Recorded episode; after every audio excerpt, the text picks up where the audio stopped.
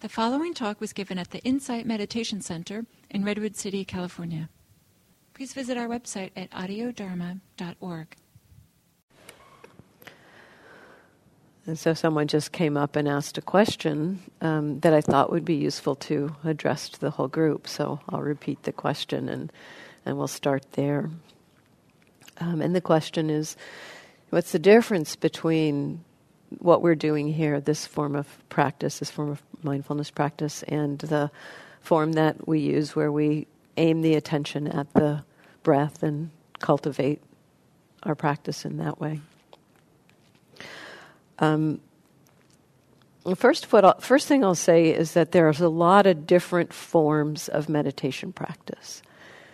And in, even in the Buddhist tradition, there are many different forms of meditation practice. And even within, so there could be, you know, there's concentration practice, there's mindfulness practice, there's metta practice.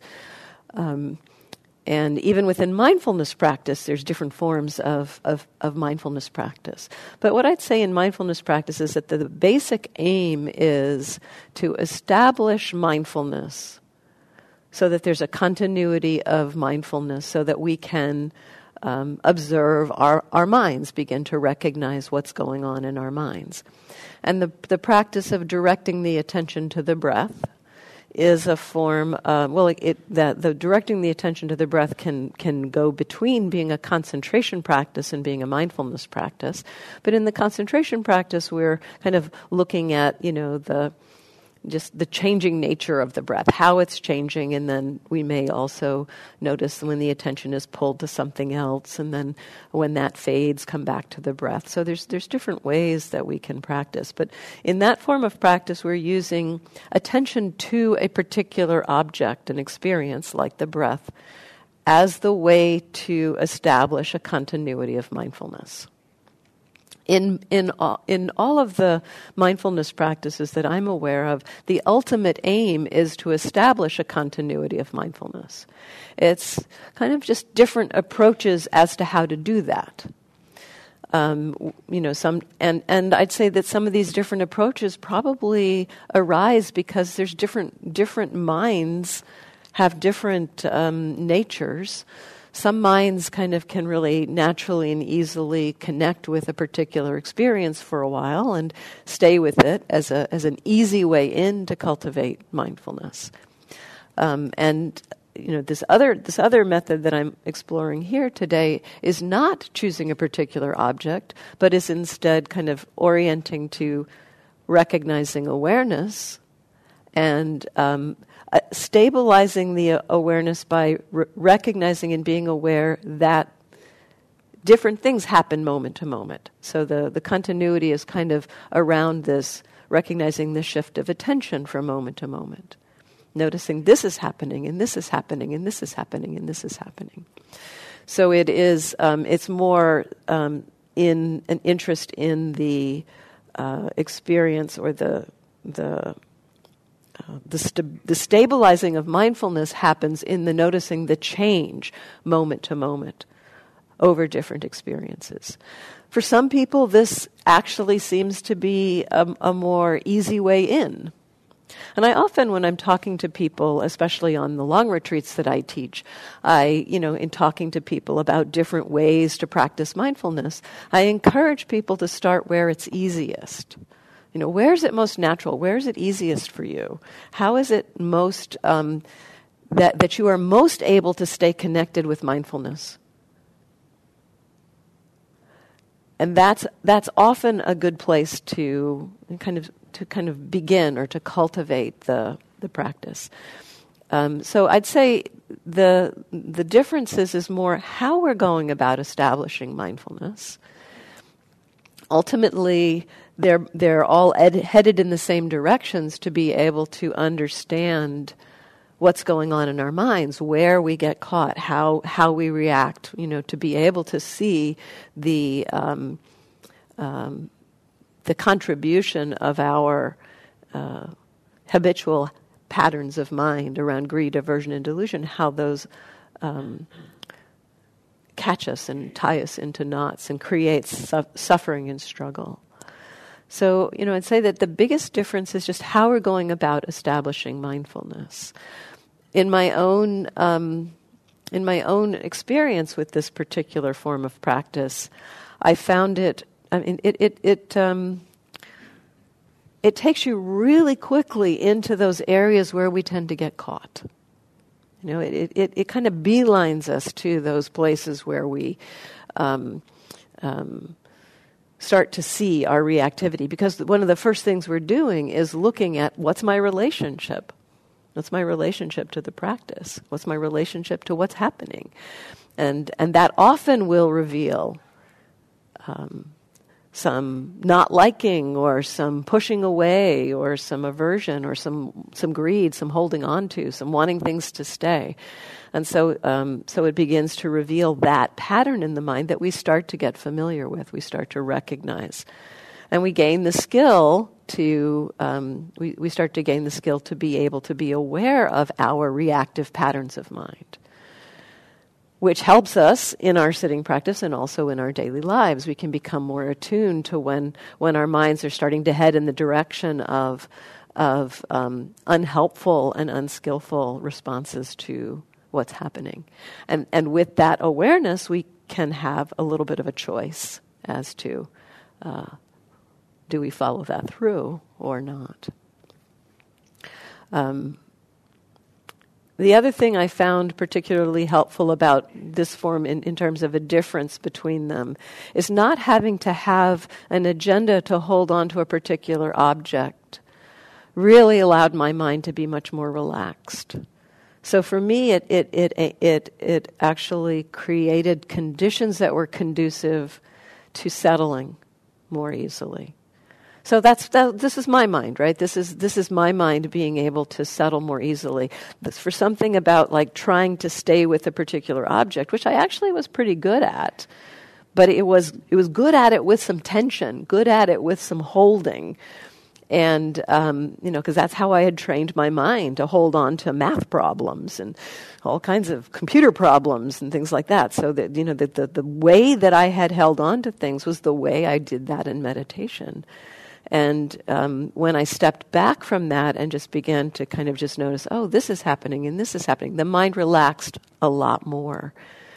Now, you know, the the form of meditation practice of staying with one object, they don't tell you to stay tense while you're connected to the object. And yet, many of us bring in our habits and patterns from our lives in, in, our, in our meditation practices. And so, as for me, I kind of carried that habit into my meditation, and it was meeting this different form of practice that really began to help me to see there's a different way to be with experience. And so that was very supportive for me. And now I can go back to the more focused practice of paying attention to one object, recognizing how much tension there was, and, and, and recognizing that that is also possible with relaxation of mind. For some minds, it's way more difficult to, to kind of, and some of you may notice this, you know, that, that it feels so scattered to just take in, you know, this and this and this and this. It's like, whoa, it feels like chaos. Can't I just stay with the breath for a little while? You know, that's much more relaxing for me. And so that for you may be kind of the way in. What I've seen in, in, you know, in these two forms of practice, these two forms of mindfulness practice, the kind of just noticing what's happening moment to moment versus directing the attention to one particular thing, both are skills in our in our in our med- in our mindfulness practice. One where we can just be with what's happening. That's a skill that serves us um, when uh, we're in our daily lives. It's a skill that serves us as the the meditation deepens. Um, you know, actually, what I see is that the the instructions for the practice that starts with the stabilizing with one object, it ultimately shifts to a practice that's more like this of just receiving what's happening moment to moment. The instructions shift over time. And, and so both of these are skills the, the skill of being able to stay with an object and be able to put things aside to not have to be pulled to around to multiple experiences. That's a skill that's useful when we, we need to allow our attention to focus on something. The, the skill of being able to be with what's happening moment to moment is a skill that's useful when there's, there's a lot going on in our lives and we need to be able to pay attention to relationships between things, how things affect each other. And so they're both, they're both useful. And um, for myself, I started with the, the one object and then learned about this more open, receptive practice. And then that allowed me to go back to the more focused practice with more relaxation, which allowed me to go back to the more open practice with a little more um, um, clarity. So I found there, there was a kind of an interweaving of working these two together. And so, if for you you're seeing today, this is like, wow, really scattered, that's like, I just, you know, this is just not my thing. I would encourage you to just stick it out for the day and see what happens. Um, it is a skill that we can learn. And in fact, when I first met this practice, I did not think it was natural for my mind. It felt completely chaotic. I wanted to go back to one thing because that's so much what my mind had done all of, all of my life. And it wasn't until the mind kind of let go a little bit that it actually realized, oh, actually, this is more natural for, for this mind.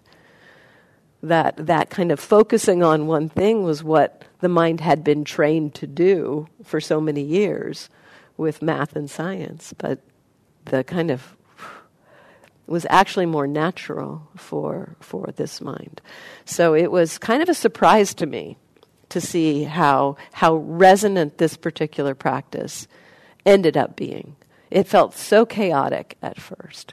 And so give yourself a chance to, to play with it. And sometimes if it feels really chaotic, like, wow, there's so much happening right now, sometimes that's because of the habit of wanting to focus. It's like there's a lot happening and the mind is trying to keep up with all the stuff. It's like, just let it be big. Let it be like, wow, there's a lot happening right now. That's what's obvious. We don't have to know all the detail of what's happening right now.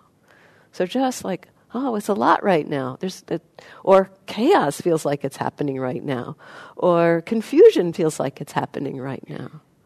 So just, just kind of letting the, the attention be bigger to take in what, you, know, you don't have to land on specific experience in this, in this kind of practice. This is a place where um, I think when we've learned the more focused practice, we've learned how to be aware, in particular, of kind of small, maybe about hand sized at the biggest objects, you know, something paying attention here or here. You know, we, we've gotten familiar with paying attention to objects that are kind of small.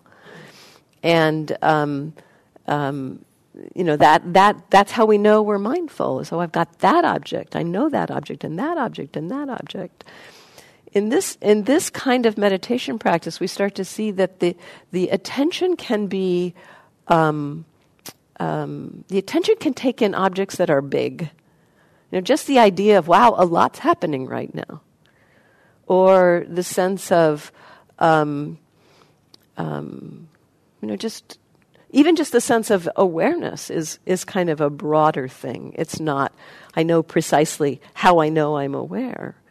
It's just like, oh, there's there's a sense of yeah, broad kind of awareness. Sleepiness or fogginess is kind of like this dull mind. It's like the, the, the mind is not landing precisely on experience, and when it tries to, it's kind of hazy, and so it, it, it might be frustrating. But if we can just know, oh, foggy is what's happening right now, hazy is what's happening right now, not trying to know the details or the specifics of the experience, that's a broader kind of, of experience that we can be aware of. Our awareness, our attention has the capacity to be broad, like wide angle, narrow, focused, zoomed in to something small, or it can attend to something, you know, precise and very clear and specific, or something more vague. And so the, this this practice also, to me, helps the mind to loosen its um, uh, loosen its kind of um, views about what we can be aware of. So, a simple example of different kinds of ways we can be aware that I think we'll all recognize.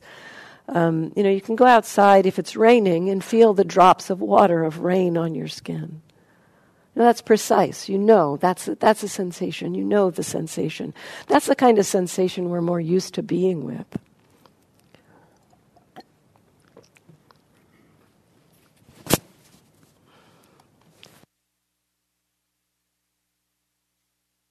Something specific, something clear. And so that's, you know, water on the skin you recognize as, as individual drops. But there's another experience of moisture that we all recognize, and that's humidity. If you go outside and it's humid, you know the feeling.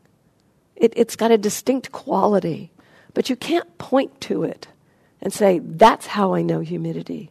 It's kind of more of a sense of, you know, uh, just general. Maybe there's a general sense of of heaviness of the air, and there's a different way that it feels as you're breathing it. It's not precise; it's more vague.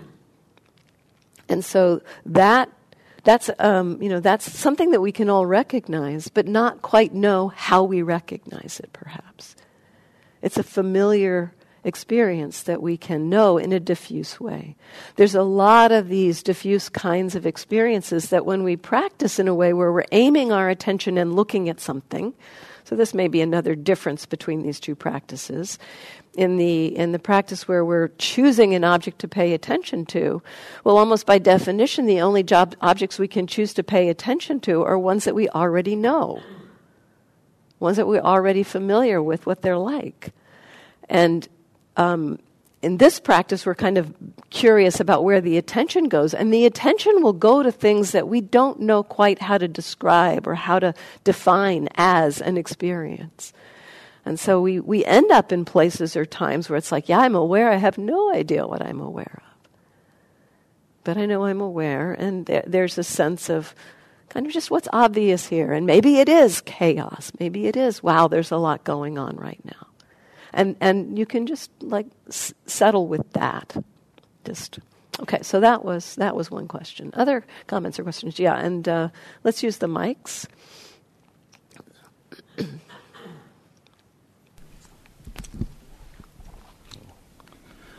Uh, thank you for introducing the, the awareness. Uh, I've been practicing the breath meditation for quite some time. Um, this was a different experience this morning, right? So, my question is in the breath medica- meditation, if I have the mental formations, verbal formations that come in, when I realize it, I bring my focus back to my breath. Yes. There's a sense of intentionality yes. behind that action. Right? Yes. In the awareness meditation, there's a generally, I realize there's a bit more rela- relaxedness to it. Yes. Because it's, it's, it's less structured. That's a word I put in my head. Mm-hmm. But I couldn't move away from my mental formations into something particular in the context of awareness meditation. And the practice there is to notice mental formations are happening, thinking is happening. I see. Yeah, so it's it's uh, and and that can be a challenge at first if we haven't gained the skill to be aware of thoughts then we may be get, get pulled off. And so right. if we get pulled off, you know, it can be, you know, you can use a little bit of structure um, in this awareness practice if it feels like trying to be aware of thoughts, for example. Um, just pulls you off into thinking and you lose awareness, then it can be useful to uh, to recognize, you know, in that moment, it's okay, okay, thinking, I, yep, thinking, and then turn to something, whatever is obvious in the present moment.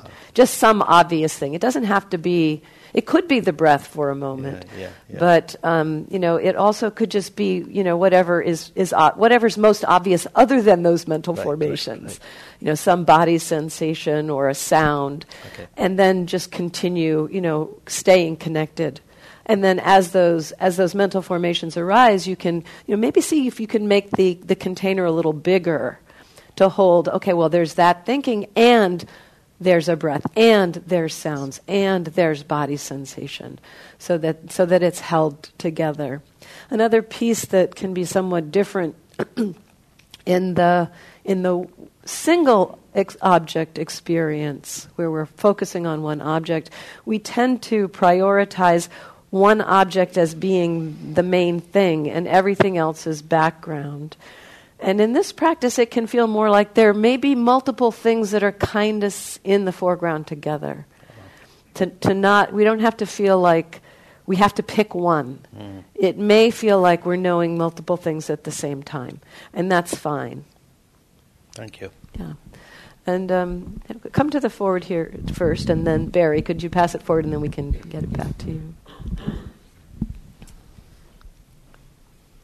Yeah, thank you. Um, so, I really like concentration meditation. That's my jam. But listening to what you're saying, this is bringing a lot of new ideas and um, openness about considering another way of practicing. And specifically, the reason I thought I'd come to this today is that my work is very intellectual. And when I'm working, it's like email, talking, planning. It's like these very, and I've tried to bring in body awareness during the day, and I can you can do that kind of momentarily, mm-hmm. but there's no real sense of concentration if you're you have to listen to a speaker for eight hours. and so um, I'm wondering. This seems like much more conducive, this kind of open awareness, much more conducive yes. to that intellectual. So I'm wondering if you can just speak a little bit about applying the practice to non physical activities, things that really require mental engagement elsewhere? Yeah. Um, you know, in my experience, um, uh, whew, let's see, it has developed that capacity.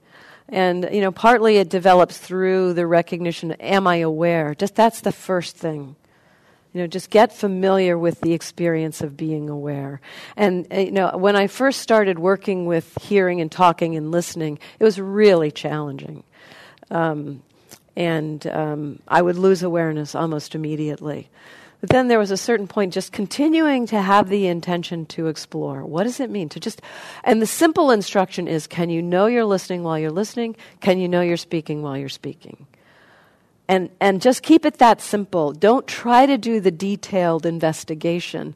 See if you can stabilize a sense of, yeah, I know this is happening while it's happening. And once that begins to stabilize, because the mindfulness is stabilizing, there's more capacity to then notice the little, you know, fluctuations of mind around what you're hearing when you're listening. A, a teaching that Sayadaw U Tejaniya uses, so once there's a sense of kind of yeah, I can know I'm listening while I'm listening. I can know I'm hearing, you know, talking while I'm talking. Um, Sayadaw U Tejaniya uses this um, phrase 50 50 mindfulness. 50% of the attention on what you're doing, the content of what you're doing, because that's what we have to learn how to do that. And this is again where this um, uh, this practice of being able to hold more than one thing at a time. Our normal meditation practice is like we, we really tune to being aware of one thing and letting everything else go. In this practice, we do attune more to being aware of multiple things at the same time. And so we can be aware of the content of experience and also how we are. So 50% of the attention on what's happening, 50% of the attention on how we are with what's happening. And again, it doesn't have to be a lot of detail. When I first began to move to this step, once I got, once I got, oh, I can know I'm talking while I'm talking, then it was not like details of how am I with it, but is there tension or ease while I'm talking? And just that is huge to be able to kind of know that. You know, because a little bit of tension can give us a, a little bit of a heads up. Um, a way into this because it is challenging, particularly when we're dynamically relating to people um, um, in real time. Um, we can start to explore this capacity of 50 50 mindfulness in a, in a place and a time where it's a little more slowed down when we're either reading or writing. So, um, you know, you're reading something that a, a, colleague has sent, an email. You can take it at your own pace and, you know, read a sentence, check in. How is it? Read a sentence, check in. How is it? And you might put a reminder for yourself to do this, you know, because it's going to be hard to remember. But, you know, something, you know, I don't know, a big sign on your computer or something that reminds you, something that pops up when you want to try this. Um, and so, you know, just take it. At first, it can be helpful to take it a little slow. Touch into the content, check into how I am with that. Touch into the content, check in with how I am with that. So it does feel like you're going back and forth. Um, and I think that's because of our habit of one thing at a time. But we can begin to, and I don't know, you know, really what's happening. Maybe it's going back and forth really fast, but it feels like the experience is that it's happening at the same time. Um, so, um, you know, practice with reading, practice with writing. You know, that's your, so in reading, you're essentially getting the contents of somebody else's mind and how are you in response to that? In writing, you're offering the contents of your mind to somebody else. And how is that? You know, in thinking about who you're offering it to, how might they respond? you may you may notice the something that you're feeling in constructing it. So it's a little more complex in some ways because you're all, not only thinking about how it is for you to be experiencing this, but also how they might respond. And so again, you could you could go back and forth a little bit. So it it could be useful to take some times, and and you know I I sometimes do this over breakfast if I'm reading the reading the news. I, I practice this. It's like I read a headline and it's like okay, what's that one? How's that one land today? Sometimes that's all I do is read the headlines. You know, that's enough. Um, so, so you know, just you can play with it consciously, and then the the hard part is remembering to do it. You know, and and what I'd say there is a commitment. It's like this is something I'm interested in doing. I'm committed to this. You commit to that every day. And if you remember at the end of the day that you've forgotten all day long, you don't give up. You just say, well, okay, I forgot all day. That's the conditions of the mind. It's, wow, this is hard. Respect how hard this is. It is a hard thing to do to bring this into daily life. And commit yourself to trying again. And you can put reminders around uh, in your workplace or something to, to help you to remember. But it is still very challenging. But keep committing and don't give up. And in the um, in the when you recognize that you have forgotten. You know, so this is a, this is something I've been teaching all week with this non-residential retreat. Um, so this this the moment when you recognize wow, I had that commitment to, you know, try to be aware while speaking. And it didn't happen once today. That moment that you remember that is a moment of mindfulness that's connected to that wish, that intention. And so take in that, you know, recognize, okay, well, I'm just, here's a moment of mindfulness. How am I now? And just commit to keep going. It takes some patience, it takes some resolve, but with that continued patience and resolve, it will happen more often. That that uh, remembering, well, remembering that we've forgotten will happen more often first, but then we'll we'll we'll start to remember to play with it, and really light, really light touch of effort with it. It does work. It is hard, but don't give up. That's, that's the most important part. And don't be hard on yourself for forgetting. You know, it's like, this is the hardest thing. It is so hard. So, you know, you forget. It's like, of course we forget. Our habits are so strong in that way. So, um, hmm, maybe one more question. And um, Barry had his hand up earlier, so and then we'll do another guided meditation. So I'm used to going on meditation retreats where I concentrate during the meditation times. Uh, and I've always found walking meditation to be more challenging in terms of concentrating. And so I would let my awareness go all over the place and feel bad about it. so now I feel good about that. well, when you're so when you're letting the awareness go all over the place, are you aware that it's going all over the place? Oh yeah. Great.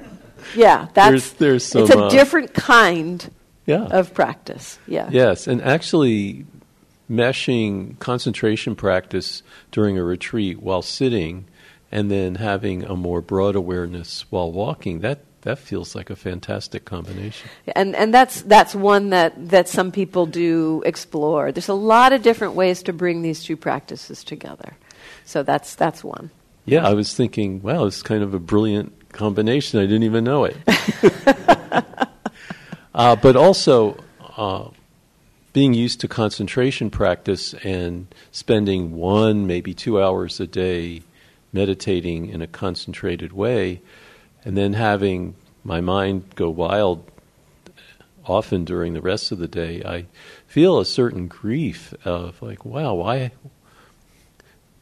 why am I only figuring this out now, coming to this uh, set of talks? Uh, uh, there's the whole rest of one's life, the whole rest of the time when you're not sitting, and to bring mindfulness to that. And that just feels amazingly expansive and wonderful. It, it and, is expansive. and yeah. also has grief attached at not having done it. Uh, well, you know it, that there the conditions weren't there. Yeah. You know, just Don't beat myself up yeah, about it. yeah. There's no need to beat yourself up about it. There's like there wasn't a way to do it because the conditions weren't there. So, yeah, just like appreciate that there's a new thing to try at this point. Yeah. So let's um, let's sit again. Let's. Um, and before we go into the sitting, I'll say um, one thing about the attitude. Um, mostly so far, I've been talking about attitude in terms of um, reactivity to what's happening. Uh, Sayadaw points out that what we're aiming for is what we could call wise attitude in relationship to our experience. An attitude where whatever is happening is okay. Where there's, there's uh, the mind can be at ease with whatever's happening while it's happening. And so that also is an attitude. And, and sometimes when we check into, well, what's my relationship to experience? It might be something like, it's okay. And that is useful to recognize itself. It's like okayness is happening. Sometimes the flavor of of wise attitude, when the mind is balanced and at ease with whatever's happening, it can bring in a flavor of joy, of compassion, of um, interest, curiosity, of tranquility, of ease, of peace. And we may, I, I've, I've seen that, you know, in not taking in, well, how is the mind? Oh, it's okay. When I first started doing that, it's like, wow, okay, wow, that actually feels pretty good. Or joy is happening while I'm seeing this anger at the same time. And so taking in that quality is, is skillful because it, it kind of, it, it, uh, it is orienting the mind to something skillful and wholesome. And as I said earlier, the Buddha said, whatever we frequently ponder becomes the inclination of the mind. And so if we're recognizing that there's joy or delight or interest in the mind as we're observing, it cultivates the conditions for that to become the inclination of the mind. And so in exploring the attitude, be open to the possibility not to you know it's like sometimes we might think oh attitude okay where's the greed the aversion the, the delusion? Well be open to the possibility there might also be some joy or happiness or interest